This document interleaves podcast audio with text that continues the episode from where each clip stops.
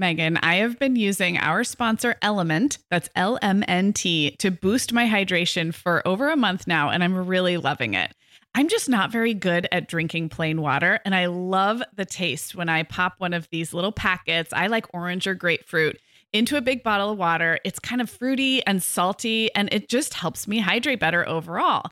Element is a zero-sugar electrolyte drink mix born from the growing body of research that shows the best health outcomes occur with higher sodium levels.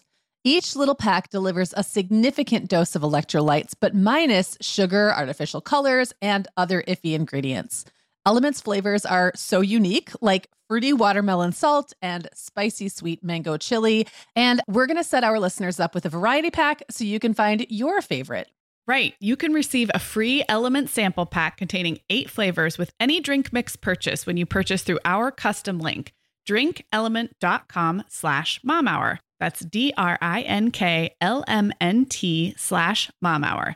This offer is available exclusively through our partnership and is available for both new and returning customers. And if you're an Element insider, you'll have first access to Element Sparkling, a bold can of sparkling electrolyte water. Again, it's drinklmnt.com/momhour. Hi, I'm Sarah. And I'm Megan. We're 2 moms with 8 kids between us, from little to grown. We're in different areas of the country and in different stages of life. But we both know that motherhood's a lot easier when real moms share tips and encouragement. And remind you that it's really all going to be okay. We're not experts. We're parents who've been there. We're not perfect. We're real. Welcome to the Mom Hour. Hey, everyone, and welcome to episode 380 of the Mom Hour. I am Sarah Powers here with Megan Francis. Hey, Megan. Hey, Sarah. Well, we are doing a House Rules episode today, which I'm really excited about. We're doing House Rules for After School. And I went back and looked, and it feels like we just took a little break from this House Rules series, but we have not done one since November of last year. So, what? Right. Yes, I know. That doesn't seem possible. Time is weird. We were doing them monthly in 2021. And the basic idea is that we poll our community for their best little house rules around a certain topic or parenting challenge. And a house rule really is kind of a shorthand rule or system in your house that everybody can abide by and stick to that kind of smooths the path or reduces some stress or strain or arguments with kids. And so, I don't know, I think these are so fun to hear what different people are doing in their home. And the idea is not that you would then take these and employ them all in your house. It's sort of like you get to hear how other moms are doing things and then pick one or two that would fit for your situation. I think it's really useful, especially if there's like a particular pain point, because, you know, I'm not a huge rule maker or rule follower. But every now and then I'm like, man, it's just this one thing I can't get it together on, or my kids just can't seem to get it together around this one topic. And having a rule can just be magic because it takes all the pressure off mom. Like, you don't have to always be the one policing everything. It's just the rule. The rule did it. The rule did it. And like you said, if you find yourself having the same negotiation over and over again with your kids or solving that same problem over and over again, it might just be time for a system or a house rule. And the way kids grow and change and we enter into different family seasons. It's not like, oh, I've needed this all along. You may find yourself this fall with a need for some house rules around like lunchboxes or backpacks. And you didn't need that last year because kids were homeschooling or they weren't in school yet. So I think we're always going in and out of seasons where we benefit from these house rules, and it's not like you apply them once and keep them forever. So we chose House Rules for After School because we have been getting a lot of interest and curiosity from our community around basically like the hours in between when school-aged kids arrive home and then kind of dinner and bedtime. And it was so interesting as the house rules came in, what I realized is today's episode may be slightly less rule-y and more routine-y. I think what people are really looking for is like a glimpse into the order of operations in other people's homes. And so it was really interesting to see. There are some clever house rules we're going to talk about today for sure, but there were also a lot of just glimpses into after-school routines, which is so fascinating. You know, I'm remembering when my older kids were starting school and my younger kids were still home. The after school period for me for a few years was kind of mysterious because it's like the big kids come home from school and they have all these well, first of all, they're unloading and they're, what's the word? They're like, you know, powering down after a long day of school. And then they need maybe for you to look at a slip that came home or their folder or some homework, or they need a snack. But then you have these other kids who've been there all day. And I remember being kind of like, what do I do with this awkward time? Like it's very different for all the people. Like everyone in the house is having a really different experience right now. And I think that can be a challenge, like figuring out how to make it work when not everyone has just had the same day. Yeah. Yeah, exactly.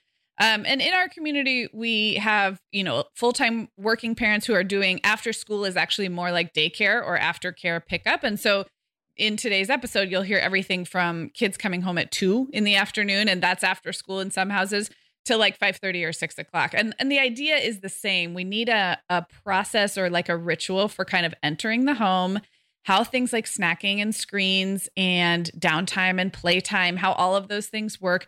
The putting away of the backpack. That's like the most common theme. So Sarah, we both know this time of year can be crazy. So this is a great time to get ahead with no prep, no mess meals from our sponsor, Factor.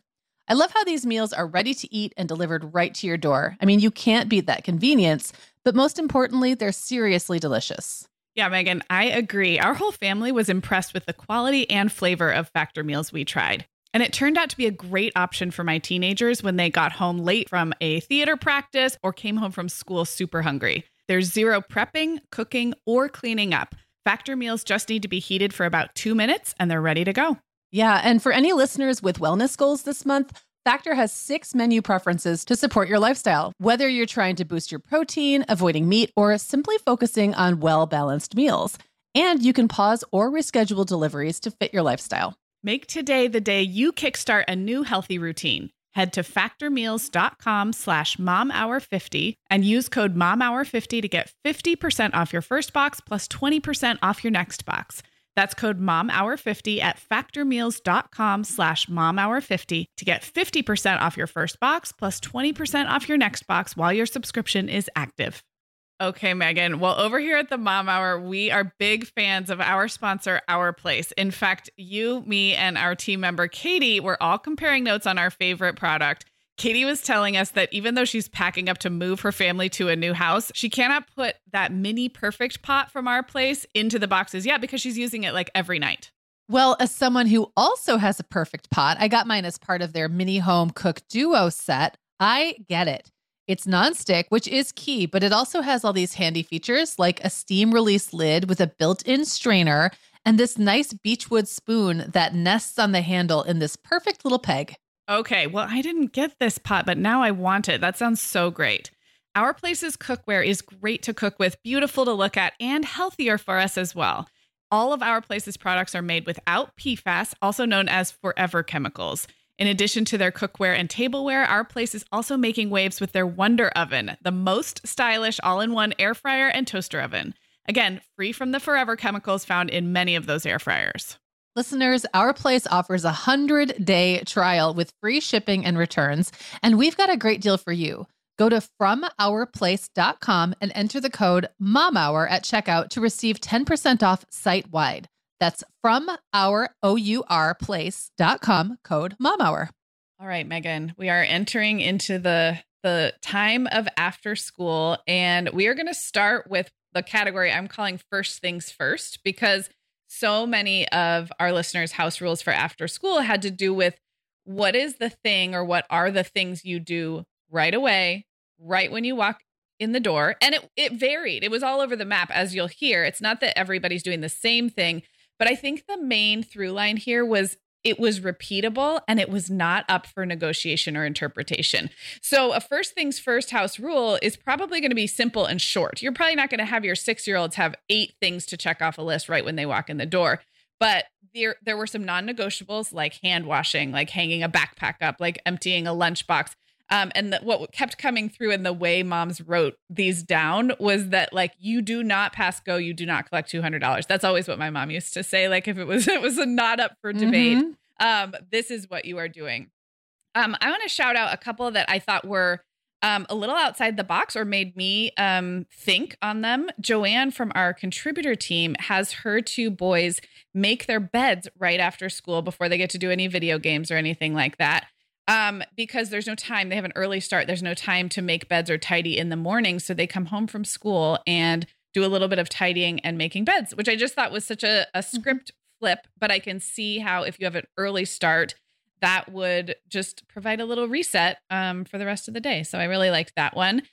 We had one listener talk about having her kids make the next day's lunch right away, like unpack the lunchbox and make the next day's lunch. I feel like you used to do that, Megan. Yep, I did. That's so smart. And then we had a couple of different people who have their kids take baths or showers right after school first thing. And my mind is blown by that because it's such a struggle to get older kids who have a little more autonomy to like do their shower, bath, and then it gets later and then it's after dinner. I kind of love the idea of washing the school sink off right after school and then you're clean and then the evening. Yeah. So those were the ones that stood out to me, but I guess like we had a whole bunch of hang the backpack up here, then put the folder here.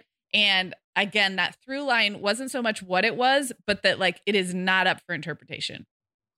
So what I love about this, for me, after school time was always a time of relatively high energy, except for when I was pregnant, then it was like snooze time. But usually like I was kind of still in active mode, able to deal with stuff. And that's why I loved getting stuff like the lunch boxes packed and things like that done and out of the way right after school, because especially if you hit an energy dive or if your kids take forever to put to bed, or maybe you've got multiple aged kids with multiple bedtimes that kind of eat up the whole evening. Often the way things are within the half an hour after getting home is kind of the way they're just going to be. What's that theory? Like a body in motion stays in motion, but a body at rest stays at rest. Yeah. It's kind of like wherever your house winds up, for me at least, by like 5:30, it's kind of probably how it's still going to be the next morning. Yeah. So I wasn't super strict about things like taking your shoes off because I didn't want kids walking through the house with shoes on. I know there's a lot of families who do that, but for me, it was because I want to be able to find the shoes later. And if I let you enter the bowels of the home with your shoes on, and then I start making dinner or something, I'm never finding those shoes or backpack or whatever it is. I totally agree. And when you have small kids who are just getting into, say, like preschool through first or second grade, if they're in traditional school, remember that they are being groomed for routine all day at school. So it is such a natural thing to say, when you come home, you hang up your backpack on this hook, you remove the lunchbox, you put the bento in the sink and the lunchbox in this drawer, you put the folder at this place on the counter. And some of our listeners got that specific. But just remember that, like, yes, your kids are tired. Yes, they're going to need a snack. And we'll get into all of that decompressing and snacking and screens too. But I have found it's such a natural extension of what they already, it's so built into classroom culture, as we've talked about on the show, that it's not an imposition. It's actually probably doing them a favor. It's removing that mental load, even from your kids, to just know this thing goes in the same place every day. And it doesn't take very long. And then, like you said, Megan, as the wheels come off later in the evening, you know where the folder is and you know that the bento got put in the sink. So yeah. One other one that caught my eye was from Faith, who said that her kids are elementary and they walk for pickup. So weather permitting, they get 30 minutes to an hour of outdoor play and then home and straight into the shower. So the straight into the shower thing you mentioned, but I also wanted to talk about the outdoor play thing. I think it's easier when the kids are walkers. There was a few years where we lived really close to the elementary school and I would walk my kids home. And usually I would let them stay on the playground and play for like 30 minutes, sometimes longer if I was chatting with someone else, which was like, by the way, very unpleasant for me. Playground chatter with people I barely know is like the worst, but sometimes I would do it. There was a couple of years where it was my brother and I would hang out and let the kids play. So that is like kind of the one, I guess, throwing a little bit of a wrench in the works if you also want the kids to get home and do all the things. And I think I just handled it differently depending on a lot of circumstances. Like, was there a baby who had to have a nap?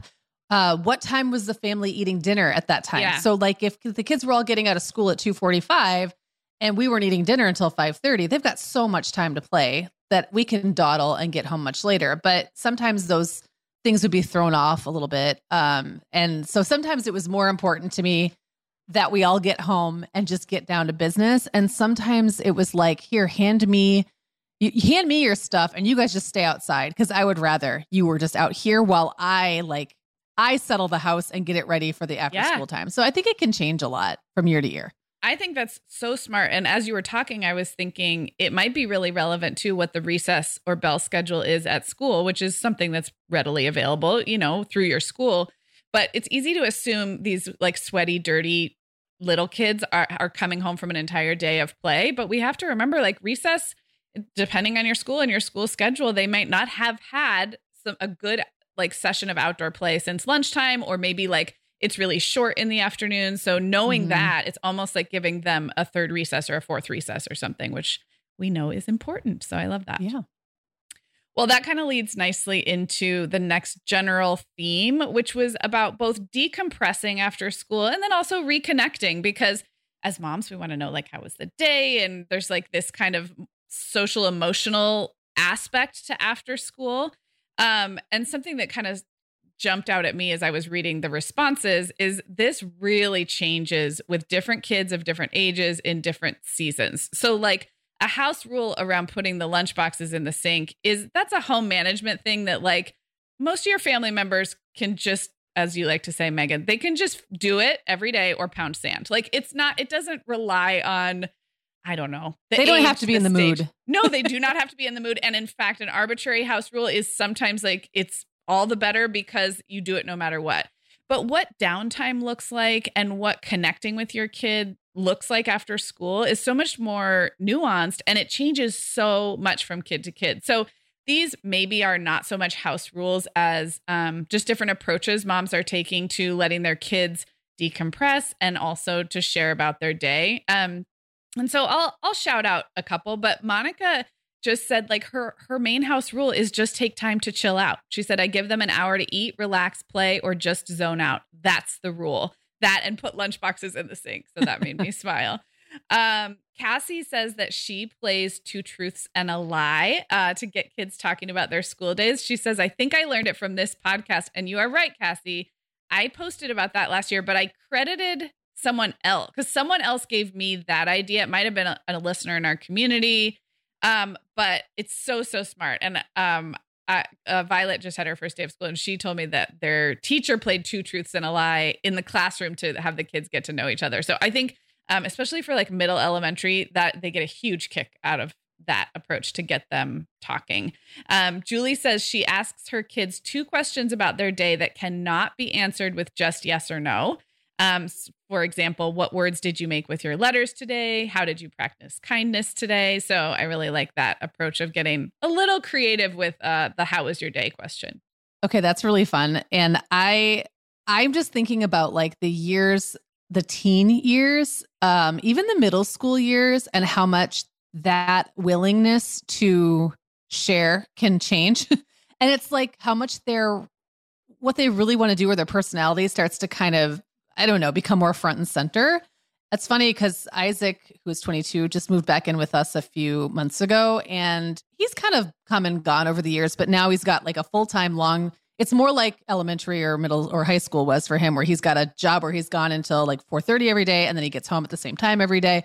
And he's just like he was when he was in middle and high school. Aww. He comes in, he just says hi to everybody, and then he goes straight to his room and lays down and listens to music. And he did that all through high school. And I remember I used to get kind of bummed, like, oh, he doesn't want to hang out with us. Like all the other kids are hanging out at the island, having snacks and talking. And he's very fun and friendly when he wants to be, but he just really needed that quiet time. Yeah. And so I feel like the questions that would have gone over really well with the little ones at some point stopped working with him. And it's not like I knew when it was time to stop like making him talk to me after school, but there was a time when I was like, oh, okay. So the one that popped out to me was Hopi said, as my oldest moved into her tween and then teen years, I had to adjust to not talking to her right after school. So after being at school all day with a bunch of other kids and high expectations, the last thing she can or wants to handle is my asking or telling her anything.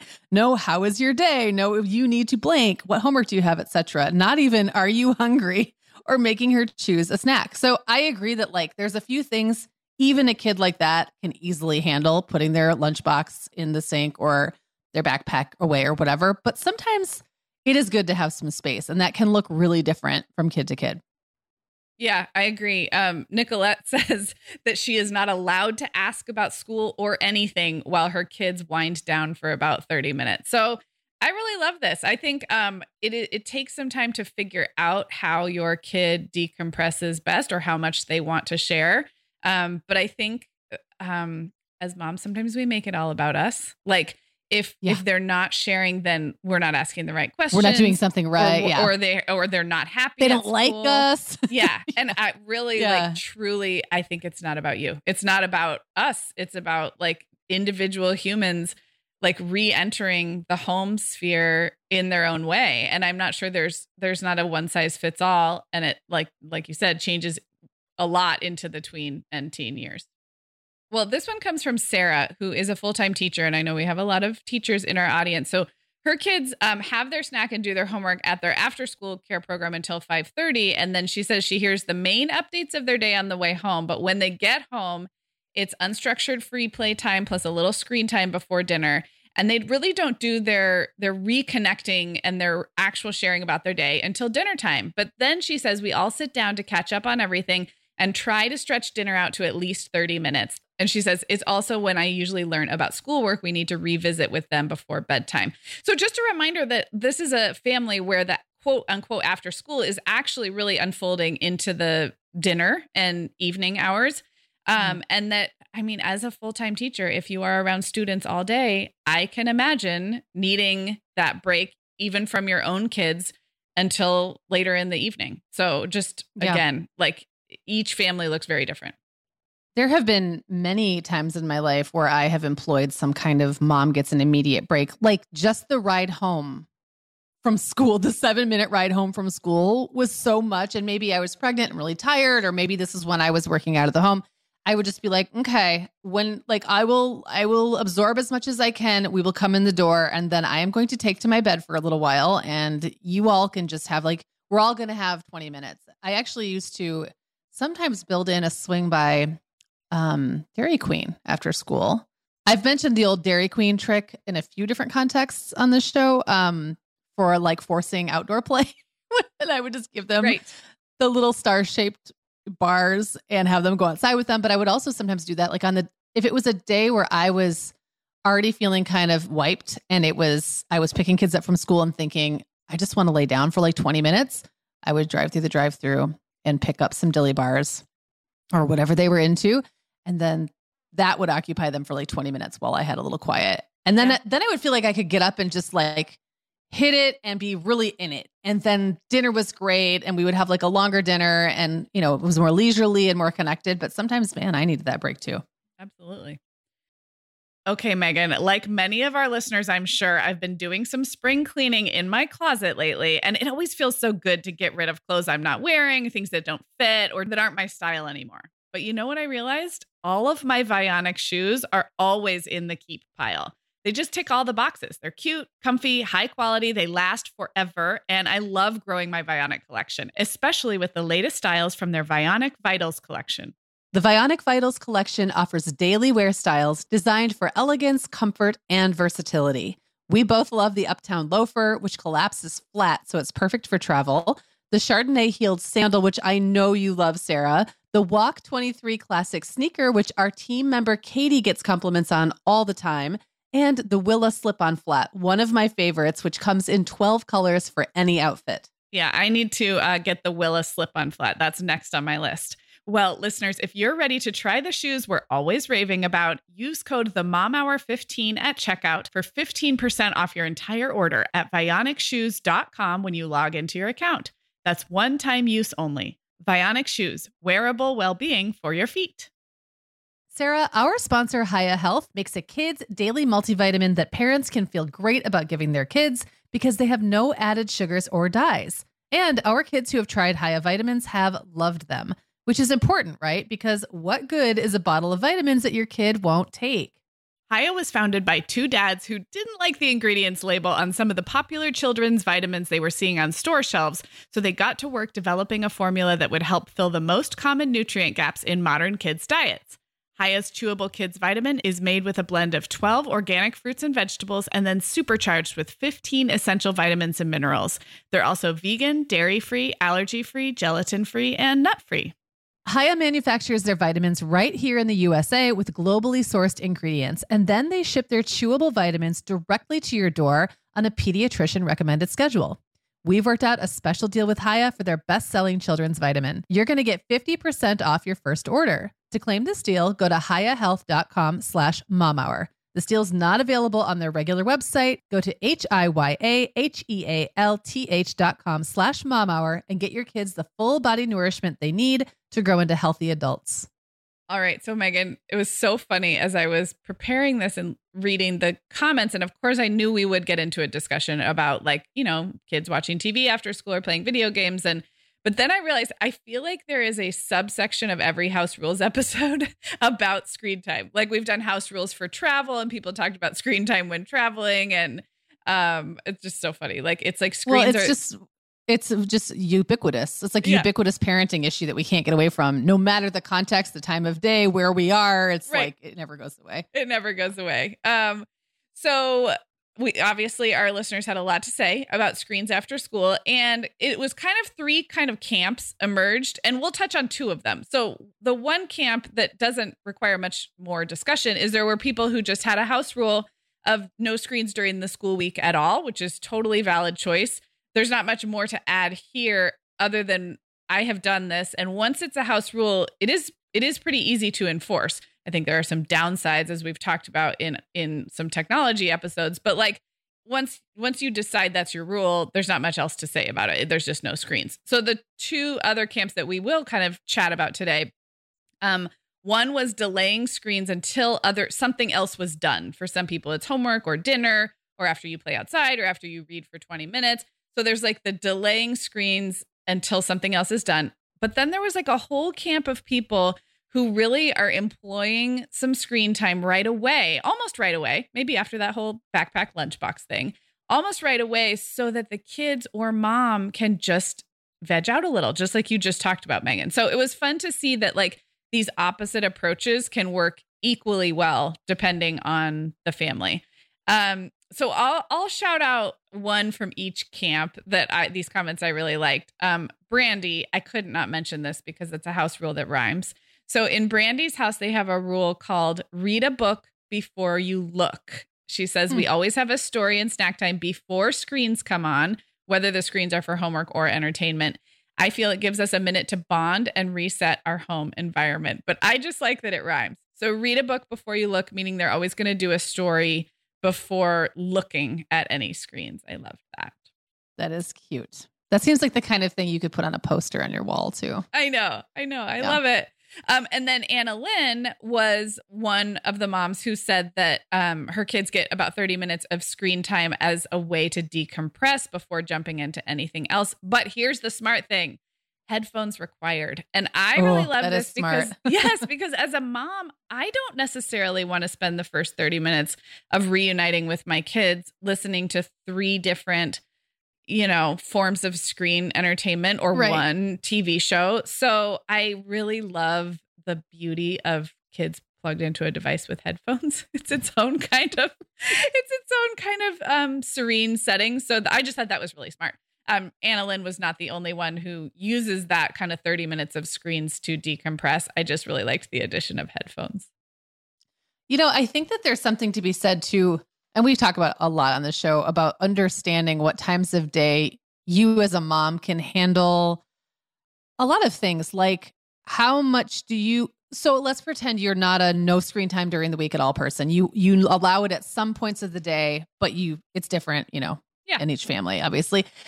If you know that you're not going to be equipped to handle the whining that might come with asking them to turn off a game they're not done with or whatever it is, during say the 7 to 8 o'clock window, then don't have that be the time that they get to do it. Pick a time when you're going to have the wherewithal or feel maybe you're going to get a little boost and feel rested or maybe a time where there's going to be something for them to transition to that's going to be exciting to them or interesting to them, not bedtime. I think that's something I struggled with for a long time. Like, well, okay, they're going to get an hour of screen time a night or whatever it is. when's it going to be? Mm-hmm. And I think I made the mistake for a while of having it at a time that I didn't want to deal with it, mm-hmm. and they didn't want to give it up. Yeah. And sometimes like it, I feel like when my kids were smaller, I can't remember exactly, but I think where we landed was more screen time earlier. Yeah. So that at some point it was just done and we didn't need to talk about it anymore. I'm really reading these comments. I am realizing just how many reasons that this might be a really good choice for different families. Both Robin and Sarah kind of wrote their comment, like as if they might be the only one. Robin said, unpopular opinion, but my daughter needs to decompress after school. So she gets screen time when we get home, like as soon as she gets home. But there are no arguments when I tell her she's done and it's time for homework. It just works for us. And similarly, Sarah, whose little guy is only 2, but he's in all day school. She said, I've tried to fight it for so long, but I actually found it helps him decompress.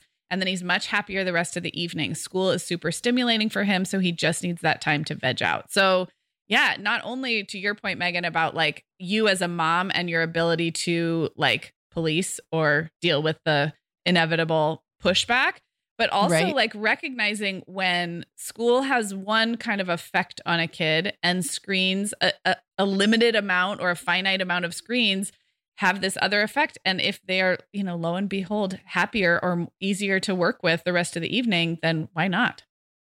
Right. Yeah.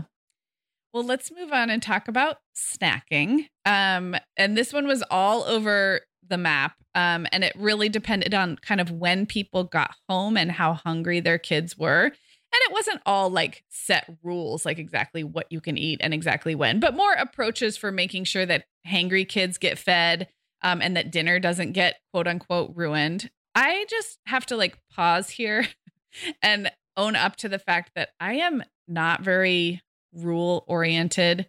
And I tend to be really kid led when it comes to eating after school. And that might, I guess, surprise some people, but it is a time where I am feeling extra like nurturing for my kids when they're returning to my little nest. And I actually am more, I don't know, like service oriented, acts of service in the form of after school snacks than I am any other time of day. So I will short order cook anything for like all 3 kids, like shout out what you want. I will make a kid a sandwich. I'll make eggs and toast.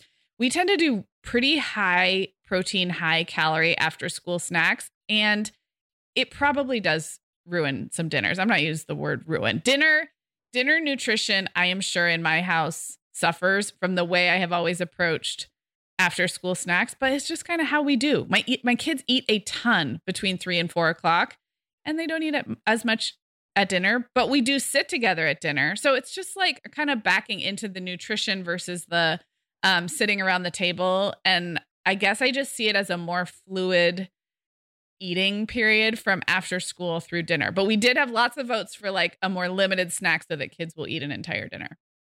I think that, well, first of all, if we're just talking about nutrition, as you and I have talked about for years now, probably since day one on this show, nutrition is not limited to dinner, and there's lots of times during the day that can happen. I think probably where the moms who are more limiting are coming from, because I think I kind of struck a in-between spot, is that it can be like so demoralizing, as we've talked about, to cook a big dinner and then have no one cook and no one eat it. So I remember when my kids were younger, now it's a little more fluid. I mean, it's pretty fluid now. I'm not standing around making things quite the same way that I was, but it is also a nurturing time for me. And I do love to feed my people right after school, but I would have a cutoff. And then it's like, you also can't now just rummage through now it's 4:30 and dinner's going to be ready in an hour and a half. So now is not the time to pull out all of the lunch meat and cheese and make yourself a triple decker sandwich. So how about this, that can happen at 3:30. And I'm the same, like I'll make stuff if the kids want it. I'll have snacks out and things like that. But at some point it gets put away. And then if someone comes in the room after that and wants to eat, I'll just say, I'm going to make dinner. Could you maybe just have like a half a banana or something? And over the years, the expectation has been set that that's how we do. And they'll now ask me like, Mom, are you cooking tonight? Like a big meal? And what time is it going to be ready before they stuff food in their faces, which I appreciate because they're thinking of me. And there is the time sometimes where dinner's late or where I'm not really going to cook. Yeah. So it's, I don't want to like, I don't want to unfairly make a rule that doesn't always play out the way I would want it to anyway. But I also don't want them stuffing like leftover pizza in their face right before dinner. Yes, that's a really good point. And as I was reflecting on last school year, because this one, as of this recording, this one is not really underway yet in full force. But last school year, we had a lot of evening activities. And so dinner was sometimes like that haphazard thing where depending on which kids are home and who's heating up a plate later. So it was also a little bit of like an insurance policy for me to be like, this is your 3:30 meal and your next meal might be a small one at 5 or another big one at 8. And I don't know. So maybe it's helpful to think of like the after school eating and the dinner time as they are linked. They are like in a symbiotic relationship with one another, but there's some ebb and flow where sometimes the after school is bigger or more nutrient dense. And sometimes it's light and then you have dinner. Meg did say that her kid's only choice for a snack after school is a fruit or veggie. She said they're always hungry, but we were struggling to get them to eat dinner an hour later. When we enacted this rule, it fixed the problem. So like, I mean, like it works, especially if dinner is just an hour later. Have you ever done the thing? I was just thinking about how dinner and, you know, after school snack can be connected depending on how late one happens and how early the other one happens.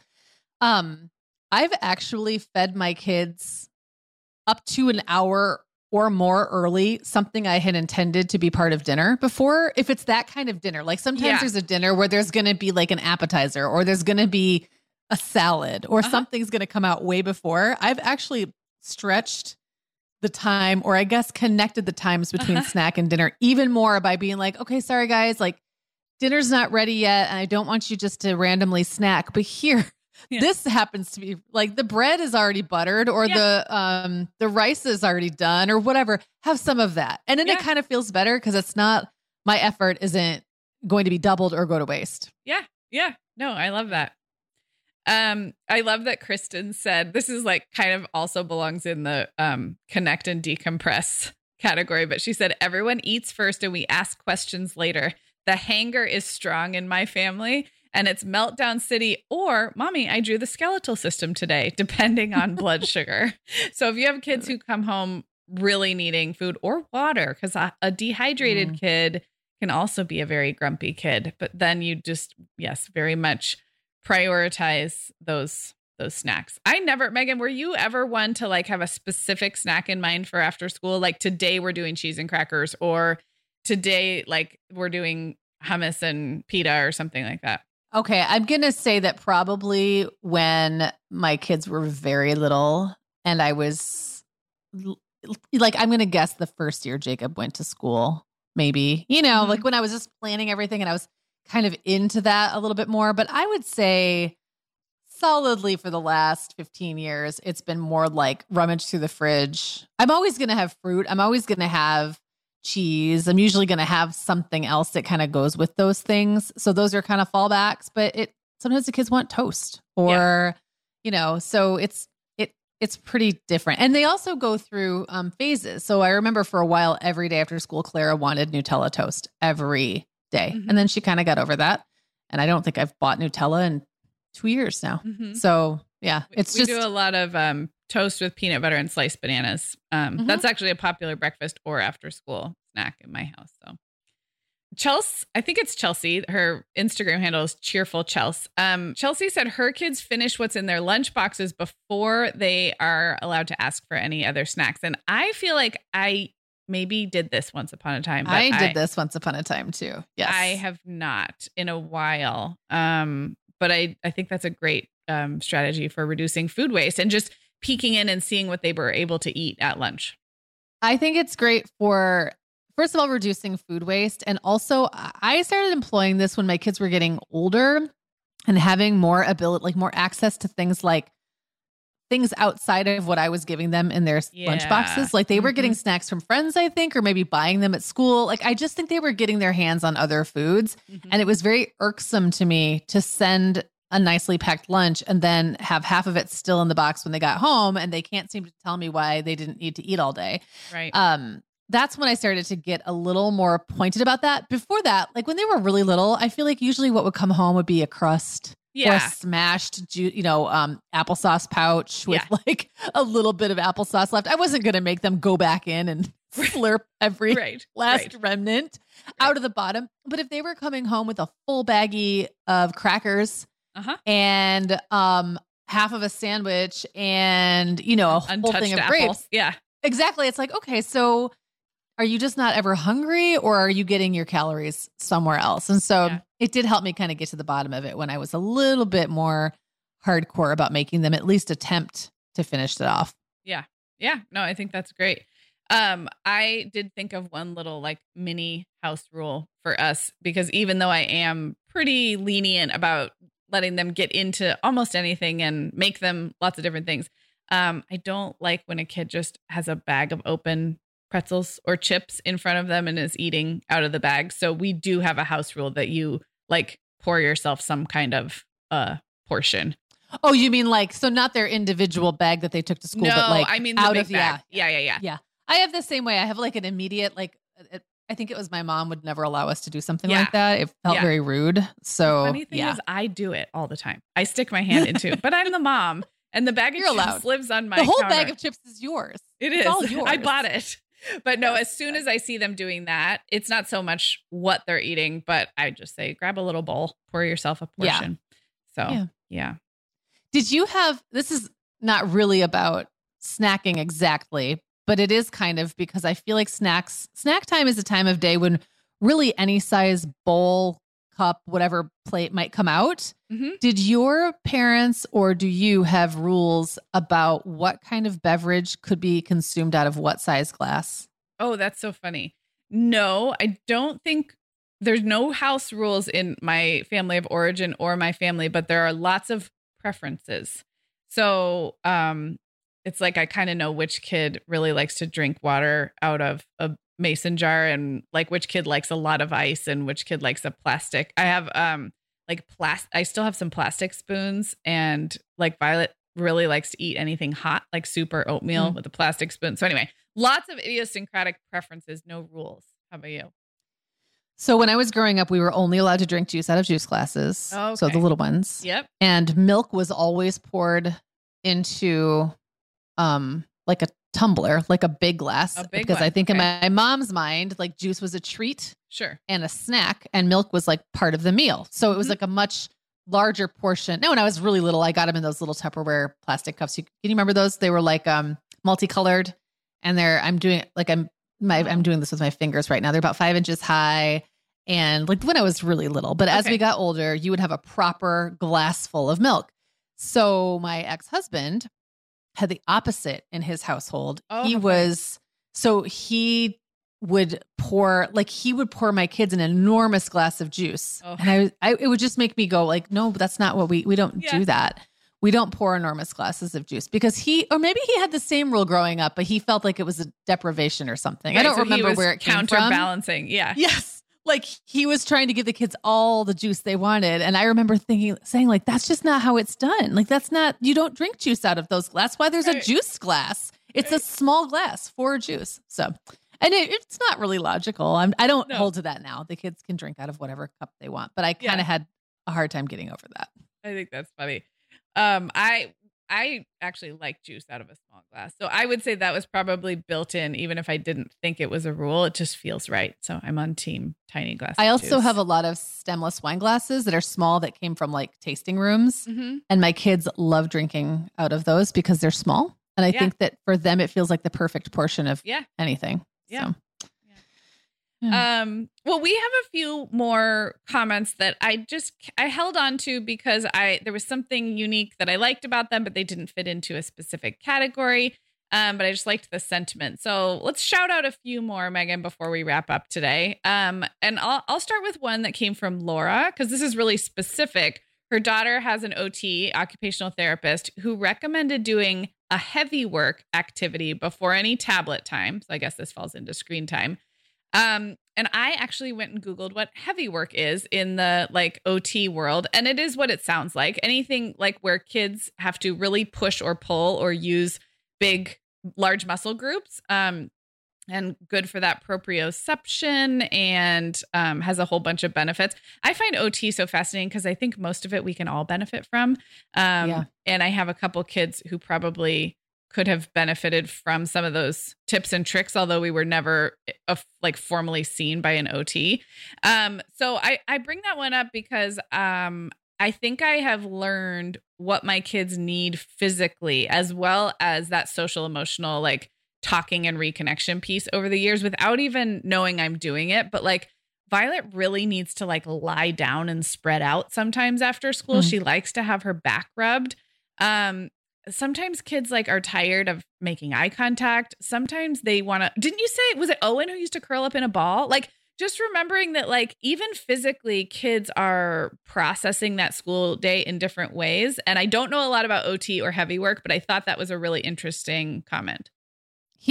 Well, he's like the kid who likes to cram himself into small spaces. So even now that he's a, you know, long-legged 16-year-old, almost 17-year-old boy, he will bury himself under pillows and blankets. And remember, I used to come home sometimes from work and not be able to find him because he was on the couch, but like buried under laundry and stuff. And I'm like, where's Owen? And he was right there just under the couch pillows. So yes, yeah. I also remember after school being a time that kids would be the most likely to engage in my most aggravating, like the behavior that really aggravated me. And that was like draping themselves over the back of the couch cushions, which as someone who's owned many cheap couches in my life and knows how quickly that completely wrecks your sofa, it would drive me nuts. I'm like, you can find any place else, but it's like that need to sort of spread out and drape oneself. Yes. And to reoccupy like space according to your own body needs, because school is so much about containing your body to fit with a very specific set of expectations.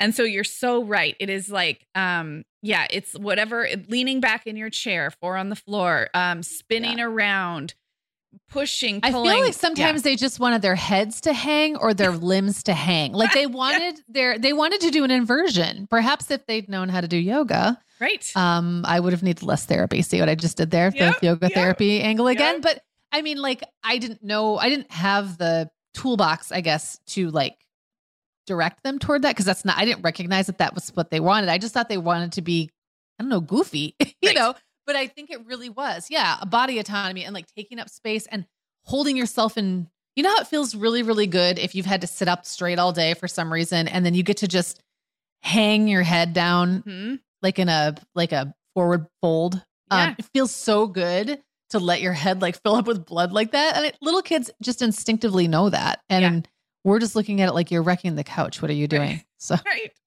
Yes.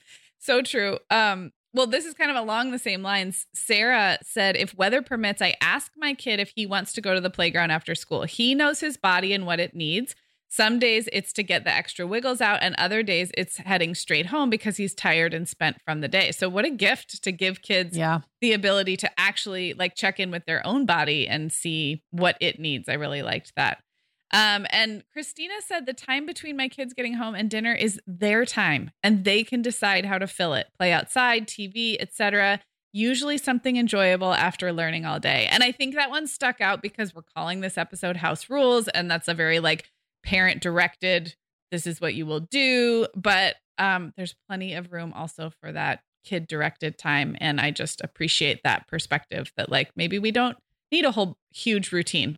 Maybe the rules for mom, you know what I mean? Like to remember to ease up a little bit. Sometimes I think that's not a bad idea. Yeah.